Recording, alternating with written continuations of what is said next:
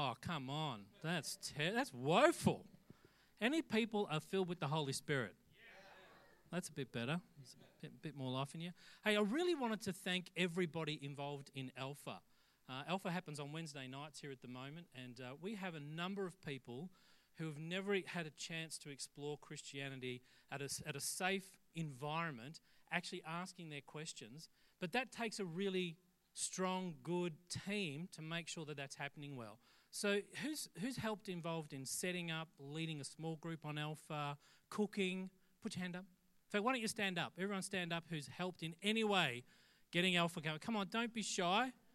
Why don't we give them a big hand? We really sincerely appreciate it. You know, when people talk about church, the church does this or the church does that. We're the church. The church, it's you and me. We're it. Church isn't a building. Um, and so it takes a team to make sure that we're doing it. And I really appreciate it. They've got a retreat coming up for Alpha, and it's very, very important for people who don't understand um, Christianity to come to that retreat because we talk about who the Holy Spirit is, what the Holy Spirit does in us, and then we finish that with how can we be filled with the Holy Spirit. And many people on Alpha, for the very first time, encounter God on that retreat. And there is a cost because they go away to a special venue. Um, they provide meals. So I think it's about $80 for the day. We don't want anyone to miss out because of finances. So if you're able to um, sponsor somebody, either part way or the whole amount, you can always just put it in an envelope and give it to either me or Charles. You can always give online through our website and just designate it for the Alpha Retreat. Um, we had a few people do it last week, and we really appreciate it, but you can still give towards that as well. Uh, one final thing before we get into the Word of God. Uh, Closer starts this Tuesday evening at 7.30, and you're still welcome to actually come along. All I'm asking you to do is just to register so I can, I've got to set up the room, print out some handouts. What we're doing is this. I'm presenting scientific research on what it takes to have a long lasting marriage relationship. So it's not going to be like a Bible study. You can invite people who are not part of our church, so your neighbors or your friends to come along. It's going to be very short and sharp. We're just going to do 1 hour. So sort of 7:30 to 8:30 and present some of that research, have a bit of a Q&A around the research because really what I want to happen is for those of you who are either currently married or considering getting married in the future to actually have a chat to your partner about what you just heard. So I'd love for you to go out for coffee afterwards. Um, on the way home. So it's not going to be a late night. We'll finish around 8.30, quarter to 9. You've probably got enough time to actually sit down and have a chat together. So on purpose, I'm not giving you free tea and coffee on Tuesday night because by around about, you know, 9, 4, 9 uh, 8.45, I want you out of the building talking together about what you just heard. So anyone can come. You don't have to be married to come along, but I just need uh, to know who's coming so I can print all the handouts and all that stuff. That'd be a great thing to do. Well, guess what? Seven weeks before Christmas. The countdown is on. We should have had the final countdown music, shouldn't I? Seven weeks before Christmas. Anyone ready for Christmas yet? Who has not thought about it at all? like shopping, gifts, wrapping, cards. You know, the funny thing about Christmas is all the organising it takes to get there. It takes a lot of organising, right? Now, I'll tell you a secret about uh, Sue and myself. We pre plan Christmas from February. So we're one of those really weird couples that have been buying presents throughout the whole year, and all we have to do now is wrap them. That's all we have to do. Mind you, that still takes about two weeks with our extended family.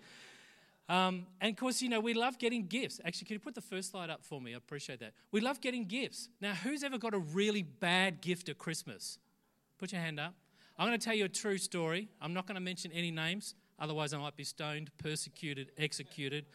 But in, in our extended family, this happened, I think it was about 1988, 1989. It's when the first salad dryers came out. You know those salad dryers? You know, so you put the washed salad in the little plastic sort of sieve, and then that sat in another container, and you, you would spin it, and it would sort of throw the water off to the side. We had an extended family member give his wife one of those for Christmas. Now, when I, I witnessed that firsthand, when I saw that, I said to Sue, from this year on, we have a rule in our house no kitchen appliances or kitchenware can be exchanged for birthdays or Christmas. We're not doing that. Someone recently gave me a wallet. Actually, I have it here. I've got a wallet. Someone in my family gave me a wallet. But you know what? I can't get my cards out. You ever had a gift you have to use because someone in the family gave it to you? Charles, come and try, see if you can get that Flybuys card out. Can you pull it out? No, try and pull it out. Like, really pull it out. You, it's a security feature of the wallet, but uh, there's, there's no money in it, mate. I took the money out beforehand. We all love gifts, but often we get a bad gift. Sometimes we get a great gift that we really love. But here's the thing about gifts it's actually not the object. So, whether it's the wallet, the cellar dryer, whatever you can think of as a good or bad gift that you've received, what the gift is, it's only a material object. And the most important part of the gift is actually the person who gave it to you. Because really, what the gift does, whether it's large, expensive, um, whether it's you know a salad dryer, whether it's a wallet you can't get your credit card out, so I save a lot of money doing that. Whatever it is, it's actually the relationship I have with that person. It's a representation of the depth of the relationship I have with them. And so, you know, let's be honest. How many people have re-gifted something? Come on, put your hand up. Oh, the rest of you are lying for sure. Everybody re-gifts these days. But it doesn't just it doesn't sort of impact the relationship you have because really the best gift that you've got in your life is them. It's nothing that they give you, whether it's cash that they give you, whether you know, thinking of all the different presents you maybe you got this year for your birthday or last Christmas. It is about the actual person. That's the real gift. It's not the present, it's their presence, it's their attention, it's the relationship, it's the love, it's them understanding you, you understanding them. It's doing the journey of life with your family, your neighbors, your work colleagues. The relationship is actually the most precious gift. Nothing that they could give you in a material sense is actually worth hanging on to long term because everything's not going to last. So, treasuring when someone gives you a gift, it's really treasuring the relationship. Now, that's really what God did when He gave us Jesus. He gave us the best gift He could give us, and the gift that God gave us was a person, a relationship with His Son, Jesus. Now, some of you will know this scripture. Um, go to the next slide, thank you. It's in, a, in an Old Testament book, it's actually written around 700 BC, so 700 years before Christ. And what happened was Around 200 years before this verse was written, Solomon, the king of the Hebrews, had passed away. And after Solomon, there was a succession of kings that were very poor at ruling the kingdom. They were very self centered. Some of them were outright evil or wicked. They replaced worshipping the one true God with other gods. There was a whole lot of stuff going on. There was actually some bad feeling in Israel about Solomon's reign because even though Solomon led them to the most opulent, wealthy time in history, it came at a high cost. A lot of people, a lot of the sort of peasants were actually forced into um, forced labor to pay for his wealth. And so during this time of Solomon's death, and then these following these bad kings that came along, Israel actually had a revolt. Ten of the tribes, of which there were twelve, said, We don't want to be ruled by a king anymore. We've had enough. And so, what they did, they separated themselves into what historically they call the northern kingdom. So, in this point, around 700, and uh, when this scripture is written, Israel is split into two groups 10 tribes in the north who don't want a king, they've had enough of bad, wicked, opulent kings. And the other two tribes, Judah, are still in the south. And so, what had happened is the Assyrians had taken the opportunity, and partly because of God's judgment against um, the rebellion of the Israelites at the same time, the Assyrians had come in and invaded the northern tribes and taken them captive. And the northern tribes have become what, what's t- technically called a vassal state. So they're dominated by an external power. Most of their property was destroyed during the battles. Many of their people were captured that were left um, and taken into slavery into Assyria, into foreign land, forced to worship foreign gods, into a different culture. And so we have this trauma and terrorizing happening to these people that thought well, they were God's chosen people. Now, Isaiah, who's penned or spoken these words, is a prophet. And he has a series of prophecies about what God, why God was allowing the Syrians to rule them. And at this point in Isaiah, he's prophesying that their domination by the Assyrians will not go on forever. And that actually God has heard their cries and he will deliver them. And so we come to this very well known verse in Christian circles. So let's, let's read it together. Um, I've got it on the screen, but if you've got it your, in your Bibles, you might have a slightly different version. You're welcome to turn there as well. So we have this phrase, and this is Isaiah chapter 6, verse 9 For unto us a child is born, to us a son is given, and the government will be on his shoulders. So you get the whole thing about them being enslaved. They're not in control of their own um, government. And so Isaiah's prophesying that another king's going to come, the government, he will rule, not the Assyrians. But then he says, and these are interesting phrases, and he shall be called Wonderful Counselor, Mighty God, Everlasting Father, and the Prince of Peace. Now, theologians have talked about this one little verse since it was written. Because when you look at those descriptions of the king that's going to come and deliver the northern kingdom from the Assyrians, clearly it's not describing a human king. What human king could be a mighty God? What human king could be an everlasting father? So, it actually has two levels of meanings. Isaiah was still prophesying to the northern kingdom who are being brutalized by the Assyrians about their current situation in 1732 BC. Isaiah speaking to them, and in fact, theologians believe that Hezekiah, who's one of the next kings, he's probably the next good king, is actually who Isaiah is prophesying about to the Israelites at that point in history. But given the description, theologians say there's a second layer of meaning here that Isaiah would have been totally unaware of when he spoke those words and wrote them down. And it's talking about King Jesus. It's a description of the Messiah that will deliver all people at a point in history. And that's Jesus Christ. Because when you look at these phrases, it's not a human person. Now, most of you will know in the ancient world, and in fact, even in probably still some cultures today, a ruler is considered to be a deity or like a god. And in fact, they would give themselves, they call them throne names.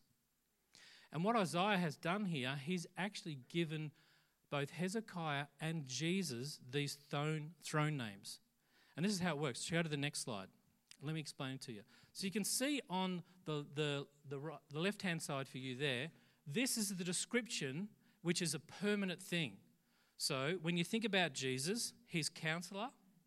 When you think about Jesus, he's God. When you think about Jesus, he's Father, not in the sense, uh, it's a play on words with Father, it's in the sense that he's continuous or the beginning of. He's the beginning of the new kingdom of God. And then he is a prince, or the, that word can also be interpreted the ruler. So you have these permanent descriptions in throne names, and then you have what's called um, a description that shows us the type of character that the person has about that. So we have the other words on the other side. So the fact that the God or Jesus as counselor, his counseling is wonderful. Or God is mighty. That's the sort of God that Jesus is. Father, he's everlasting, the beginning, but also he's everlasting. He's the prince or ruler of something, peace. Now, you know, in popular culture, they have this. You watch um, Games of Thrones, Khaleesi. Do you know Khaleesi in Games of Thrones means queen of everything? So they, we play on this idea all the time in our, you know, in literature, on movies, on television. Throne names, a permanent description, and then something that characterizes what it is about that permanent description. So it's not a name in the sense that we use names. So my name is Greg. That doesn't describe anything about me. What a throne name did is actually describe the character of the person. It wasn't a title to distinguish me from other people like my first name, Greg. It was actually a description that told everybody who I was as in my character. So, counselor, God, Father, and he's the prince. That's the level of layer that we're talking about here. Now, the word, I'm going to talk about Prince of Peace. And really, what I want to do today is describe to you what peace is. Because I think sometimes in our culture, we're not really sure what peace, how do we get it, how do we maintain it. And also, I want to give you an opportunity, if you feel like you don't have peace, I want to give you an opportunity to follow the teachings of Jesus because he is the Prince of Peace. He's the ruler of peace. He's the giver of peace. He's the one that maintains your peace. So I've got a theory we can't generate peace ourselves. Now, again, if we take the first level of meaning, so the Israelites hearing Isaiah prophesy in 1732 BC, they're thinking of the absence of war and the, the, the pushing out of these foreigners who are taking control of them. But for us today, in this speaking also about the Messiah who was still to come, he comes into our life and he rules us with peace. He does not rule us with criticism, rebuke, rejection. He's not a tyrant as a king, he's a peaceful prince.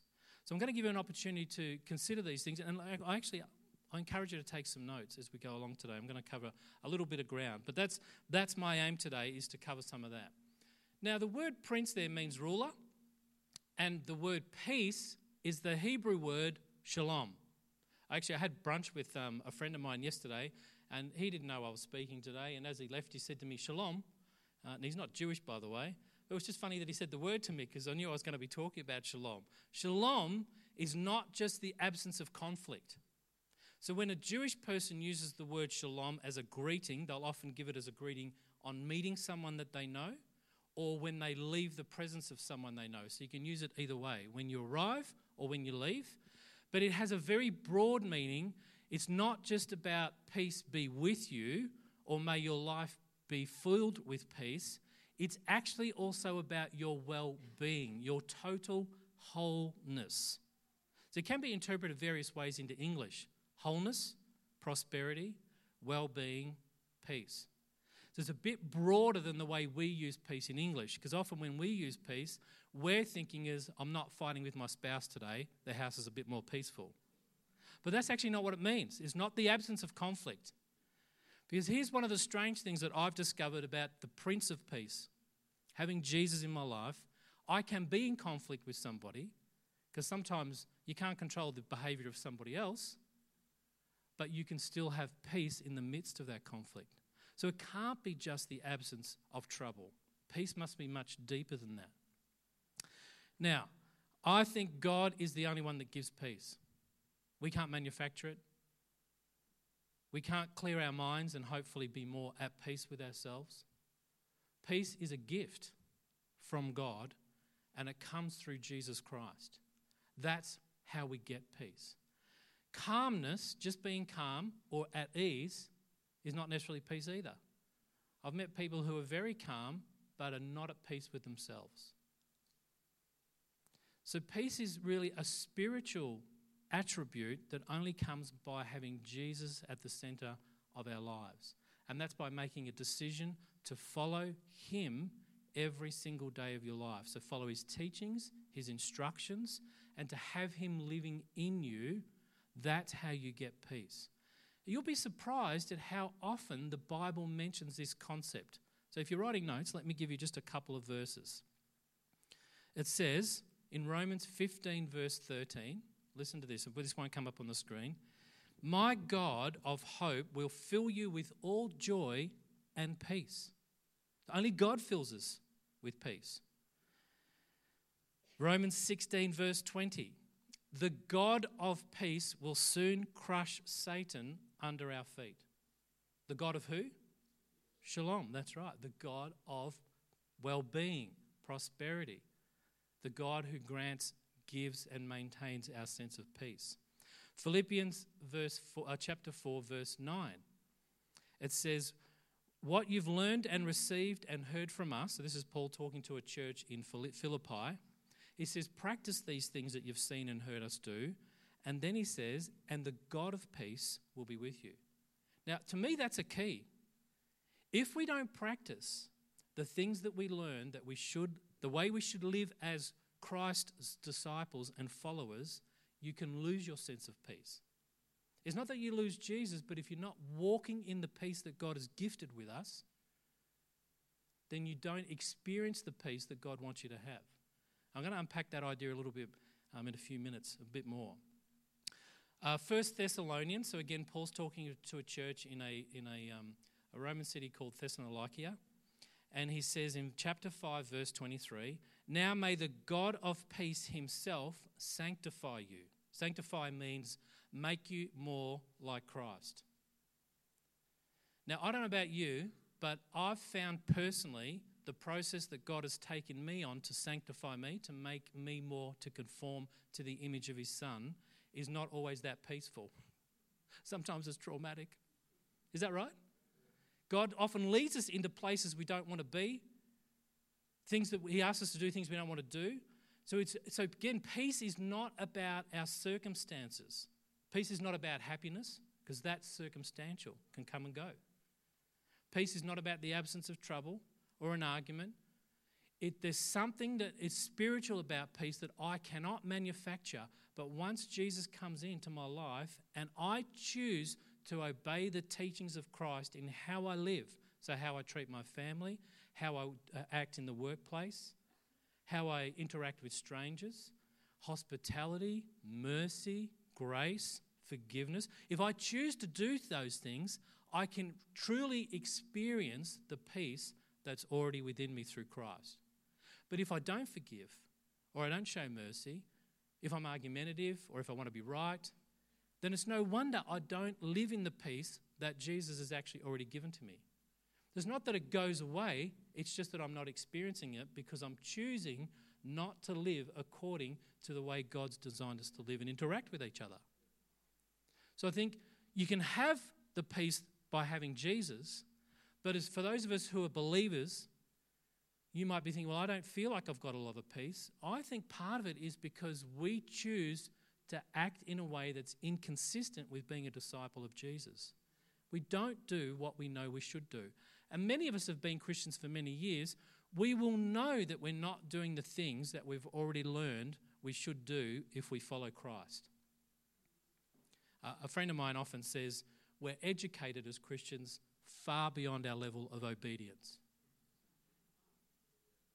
So we don't lose the peace, we've got it, but it doesn't feel like it because I've, I've, I have not forgiven that person who spoke to me that way. I think that's what happens. The peace is not calmness, it's not happiness. Um, you can be, I mean, I've known people who have suffered great physical ailments, pain, and difficulties, but because they're in a constant relationship with Jesus, they're at peace. Their trouble's still there, their pain's still there, their strife is still there, but they have a peace, as we know the Bible says, passes all understanding. It, it bypasses this. So you're not capable of manufacturing peace. It's not possible. Now, you can, you know, when we use the word, well, I'm at peace with somebody, what we're really saying is there's no trouble between us anymore. But that doesn't mean internally I feel like I have peace. And so it's a deeper thing here that we're talking about. So I'm going to tell you a couple of things. First, I want to explain to you the three things I think we get when we know Christ around peace. Here's number one. It'll come up on the screen. The next slide. Thank you. We have peace with God, and that's the most important thing. Peace with God the Father. In fact, it's interesting that um, when uh, Jordan was leading us around the Lord's table and celebrating the death and resurrection of Jesus, that he read this same verse out to us because I don't know if you may have sort of missed it. But listen to this in Romans 5, just the very first verse says, Since we have been justified through faith, we have peace with God. That's the Father.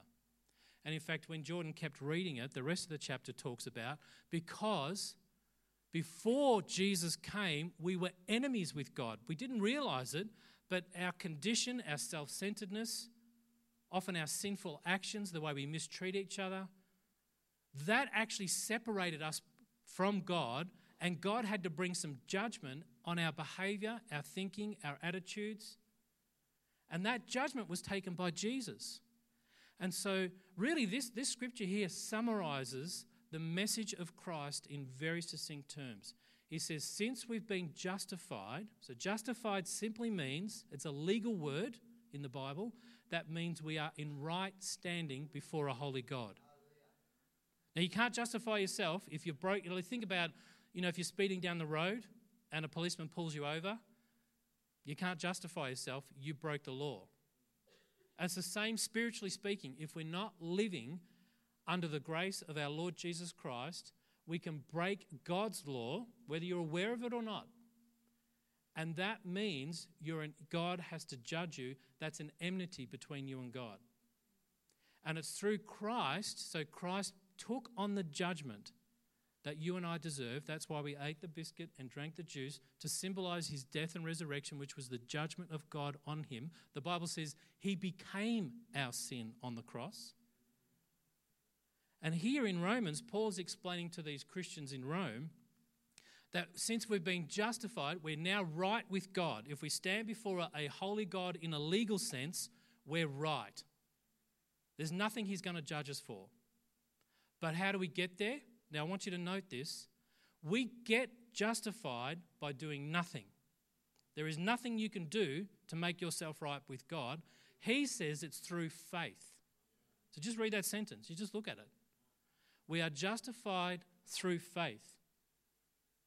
One of the great things about Christianity is no other gods have wounds. Only Jesus, as a God, carries wounds. Do you know that? Out of all the gods in the world that humans talk about, our God is the only one that carries the wound of his crucifixion. And all we have to do is accept and understand and believe that he was the Son of God, and when he was wounded for us, he took on our judgment. That's faith. It's just a sense of believing what you read and understand.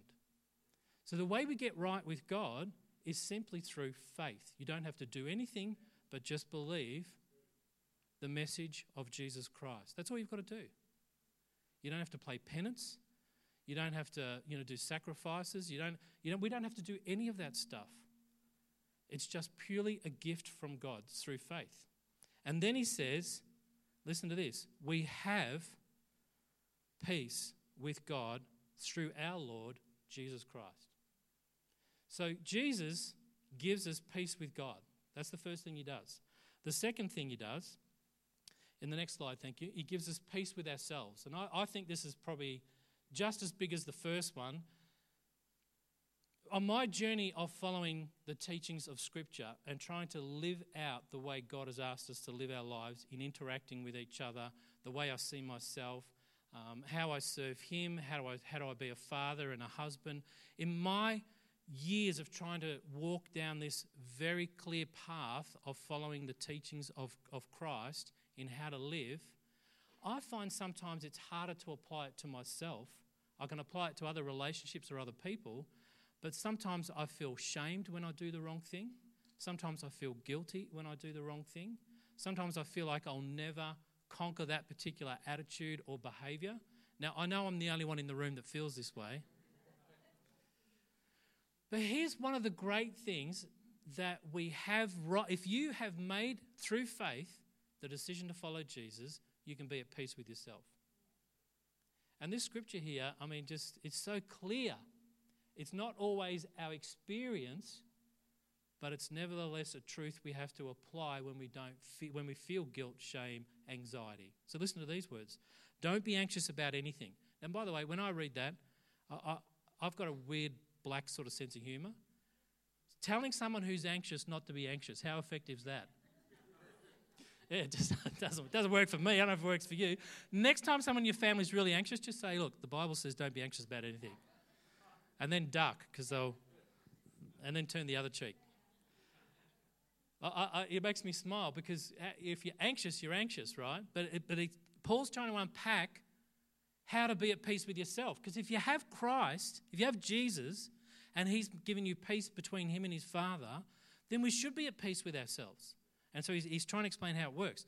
Now, I'm going, to, I'm going to show you what this scripture teaches us that I think often we read over, or we've, you know, some scriptures we're so familiar with, we don't see the point because we've read it time and time again. So it says, Don't be anxious about anything, but in every situation, by prayer, petition, thanksgiving, present your request to God. Now, listen to this. And the peace of God, which transcends all understanding, so anything that you can think, that's your understanding, it transcends that. We'll, now listen to this language. This is the language I want to pick up. We'll guard your heart and your mind. Now, this is what we forget. Our mind and our hearts are, are, are deceitful. We deceive ourselves every all the time. Uh, one of my favourite sort of life phrases is "Don't believe everything you think," because your thoughts aren't that crash hot. In fact, often they're quite critical about yourself. They're quite negative about other people. Don't believe everything you think. You're, I mean, we know the Bible says our heart is deceitfully wicked, but our mind is the same. And what, what Paul is trying to say is, is he starts with the end result, but then he says, well, how we get there is we have to allow the peace of God to guard our minds and our hearts because they're not trustworthy. We deceive ourselves. We're broken people. We make mistakes. We think wrong thoughts. We mistreat other people when we know we shouldn't. So we've got to guard ourselves, and the only thing that can guard your mind and heart is the peace of God. And it doesn't come through your ability to think it through, it doesn't come through your capacity. You don't have the capacity to create your own peace, but the peace of Christ has the capacity to guard your mind and guard your heart. But here's the thing oh, that's great. You know, I, we, we, we love that. But the next time you get really upset because another believer in our church has mistreated you, you're not going to guard your heart and mind, are you? Those guards are going to slip as quick as they went up. And you're going to be really mad and you're going to stay. You know, we're all human. But that's what I'm saying is we have the peace. Once you have Jesus, you've got the peace of God. It's rock solid, it never goes away. But the depth to which you experience it is the depth to which you follow Christ in every little decision you make, in everything that you do. You don't follow his ways, you're not going to experience the peace. You haven't lost it, Jesus is still with you, but you don't feel it because you haven't guarded your heart and your mind. We can't manufacture our own peace. We can maintain what the gift that, of peace that Jesus is by following him obediently and faithfully even when we don't feel like it. When we feel like we're a doormat, when we feel like people are mistreating us. And we've all, we've, there wouldn't be one person in this room this morning that hasn't been through that. But that's the way of the cross. That's how you maintain the peace of the gift of the peace that God has given us. So here's the final thing. The next slide, thank you. We have to have peace with others. Now, this is an interesting one. Did a lot of reading around peace with others in this particular verse because you know what?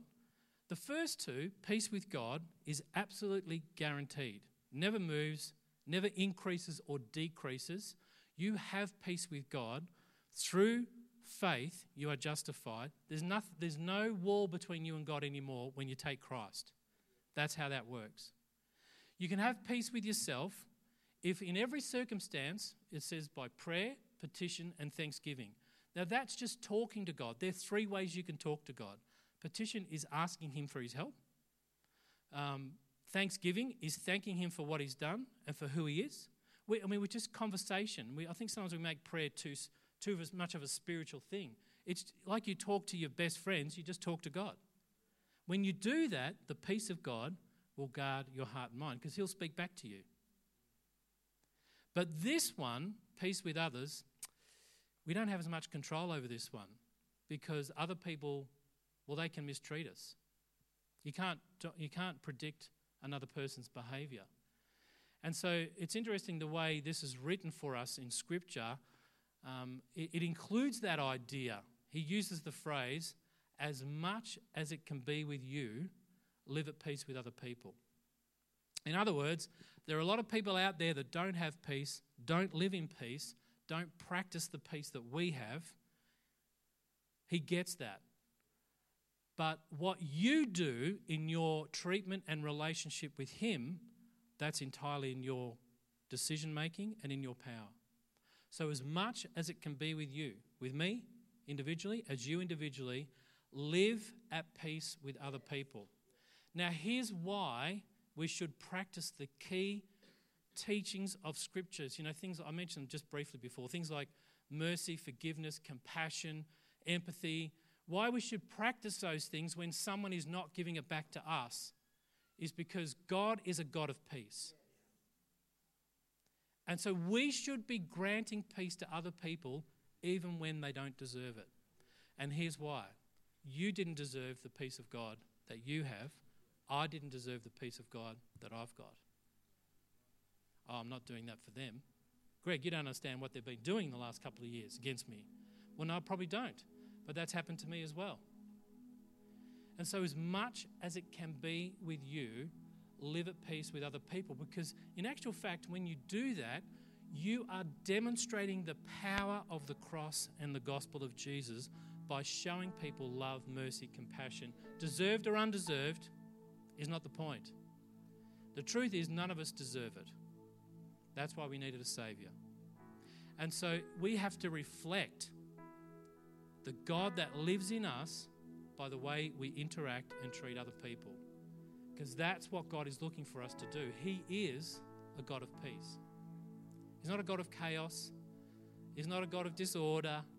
He's not a God of revenge.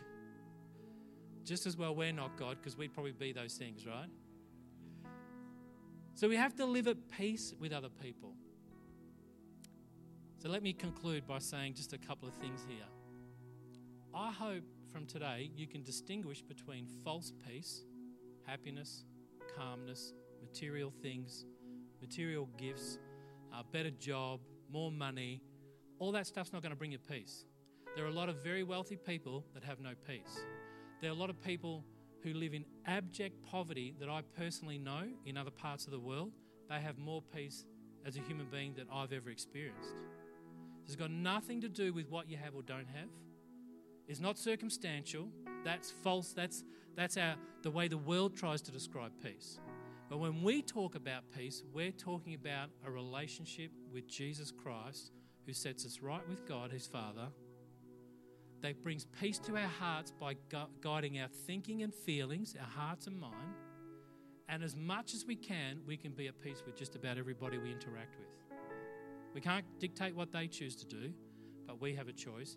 And here's the great thing God not only gives us the peace, but He empowers us to live that peace out in those relationships. And then we call that the Holy Spirit. That's the presence of God. We don't have the ability to live this way without God. You can't do it. But with God, you can actually sacrifice your thoughts, your feelings, the way you're being mistreated in any relationship and serve and love and forgive that other person. That's how you maintain peace as a Christian. Why don't you stand with me? I'm going to bring this to a close right now. One of the things that um, is a bit of a passion of mine is I don't want you just to hear any words or read any scriptures. So, whether it's in church or privately, if you have a, a time with you and the Lord at some stage during the week, you've got to take what you hear and put it into practice. I mean, just hearing a truth does not save anybody, it's acting on the truth. And even practice it when you don't feel like you can, or you feel like it's going to work, or you tried it last time and the other person still mistreated you. God doesn't expect you to make those judgment calls. He calls us to trust Him. We have a relationship with our God. So, what I want you to do, just close your eyes for a moment. I want you to think of those three things I mentioned through Christ, we have peace with the Father. Through Christ, we have peace with ourselves. And through Christ, we can have peace with other people around us. I just want you to pick one of those things that you feel the Lord has spoken to you about. And often that feels like a conviction or a, a prompting sometimes it can feel like your heart's sort of really beating and you're not really sure why that is because we do respond physically to the to the way the spirit of God speaks to us sometimes. Sometimes God's given you a picture or a an image of someone that you know and he's asking you to put things right. So I'm going to ask you to respond if you feel that God has spoken to you personally and by this response, we're simply just, I'm asking you, I'm inviting you to put into practice something that you've heard today. Because I, I want you to have peace. I want you to understand what the peace of God really is. If you've never made a commitment to follow Jesus and you'd like to do that today, I want you to put your hand up. Everyone, keep your eyes closed. Is anybody here? You just feel the sense of what if the words that you've heard are for you, and you want to know more about what it is to be a follower of Christ, to put His teachings into your life every day. Just put your hand up in the air. I'm not going to call you forward. Not great. Thank you very much. Anybody else? I'm going to lead us all in a prayer. And for those of you who raised your hand, I just want you to join us all. But I'm asking all of us just to pray this prayer together. Just, just uh, get you to repeat what I say. Father God, we thank you for the, your Son, Jesus Christ, who brings peace into my life. And through faith, I thank you that I've been made right with you. Lord, grant me the peace that I've heard about today. Give me the strength and the wisdom to live out that peace in my relationships with other people. Lord, I thank you for your Son, Jesus. Amen. Now, if you raised your hands, just in our Connect Lounge, which is just on your right hand side as you walk out today, we're going to have Pastor Charles there, and he'd love to chat to you about what it means to be a Christian and how do we follow Christ. Um, but also, I want to do one other thing. For those of us who are believers, and the Lord's spoken to you about something today, we're not, again, I'm not going to call you out the front. Just put your hand up. Just put your hand. If the Lord's spoken to you about something like a relationship, a situation, maybe a thought pattern that you have, or something that's happened in your past, what I want to ask is just keep your hands up high I just want to ask the people around can you just lay hands on them? We're going to pray for them as well. We just want to encourage and strengthen. You know, the Bible says we should carry each other's burdens. None of us are perfect, and we all need other people from time to time. I'm just going to lead us in a prayer, but just, just lay hands on them and begin to pray. Father, we commit ourselves to you. Our ways are not your ways. And Lord, sometimes we fail. Sometimes we're just downright rebellious and don't want to do what we know we should do. Sometimes we don't have the energy to actually follow through on what we know we should do to be obedient to your teachings. So, Lord, I pray for grace. I pray for your Spirit to pour out mercy into the lives of those that have raised their hands. I pray, Father, for strength and courage to put everything right that you've spoken to them about today. May we not just talk about peace, but may we live in it continually. And I pray that prayer for all of us in this room that our Christianity would not just be words or an ideal, but a way of living that brings life into our families, that brings life into our workplace, that brings life into our neighbors' lives. Lord, I pray we would really be that light on a hill by how we live, how we treat people, how we speak to people. And may you empower us by the grace of your Holy Spirit to be that light. And I pray this in Jesus' name. And everybody said, Amen. We're going to finish with a song this morning, do something different. So why don't you start putting your hands together and we're going to sing a really good song. Thank you very much for listening. Don't forget to come to the cafe afterwards as we finish now. Let me give Greg a quick hand.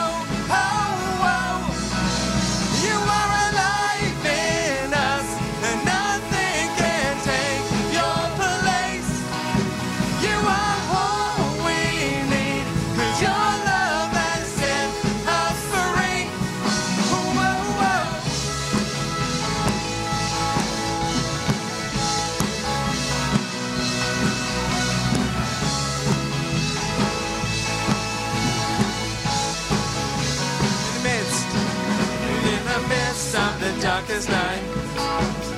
Let your love be a shining light. Break the chains that were holding me. You set your sun down to set me